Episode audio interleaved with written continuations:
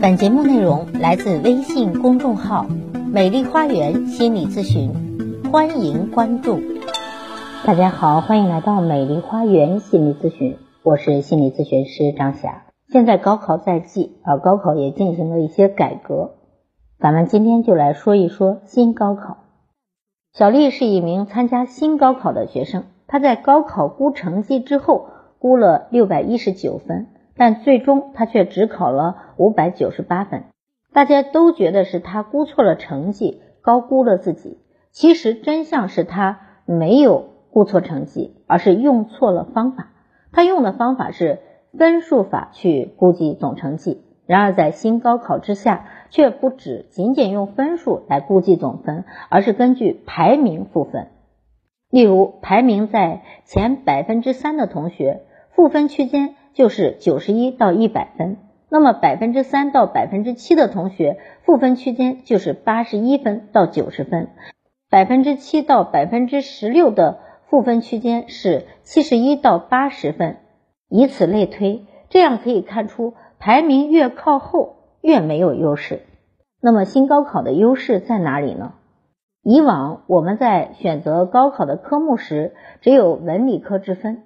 这就会导致分科之后有的科目拖后腿，但是又进退两难。新高考改革之后，那这种局面就有所改善了。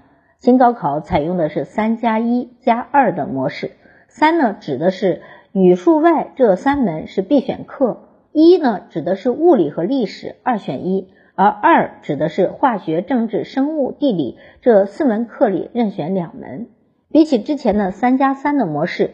这种模式会平衡大家都选择，在之前的模式中，可能很多人都不会选择物理，觉得同样的分数之下，物理的分数不占优势，不能拿到高分。但是在新高考之下，如果很多人去选择一门科目，依然没有其他优势，反而会让竞争更加的激烈，分数也不好拿。新高考就规避了大家唯分数论来选择自己的科目。促使大家选择自己占优势的科目，这样也就让每个学生能够发挥出自己的潜能，也能学得更加起劲。那么新高考之下，如何去选择科目呢？新高考的模式之下有十二种组合模式，那如何选择出最适合自己的就很重要了。我们需要明白的是，高考的志愿时选择的专业，也是我们大学专业和职业规划的方向。这样就促使我们提前明白自己的方向和需求。这种模式之下，就需要敏锐的比较自己的学科成绩，排除自己不擅长的科目，选择自己的优势科目。这样扬长避短，不仅可以提高分数，更可以提高孩子的自信心。再者呢，就是根据自己感兴趣的专业，综合考虑最后的学科覆盖。例如呢，学习医学专业，就要好好学习物理、化学、生物。想要攻读公安、警校类的院校，这类学校一定要选择考政治。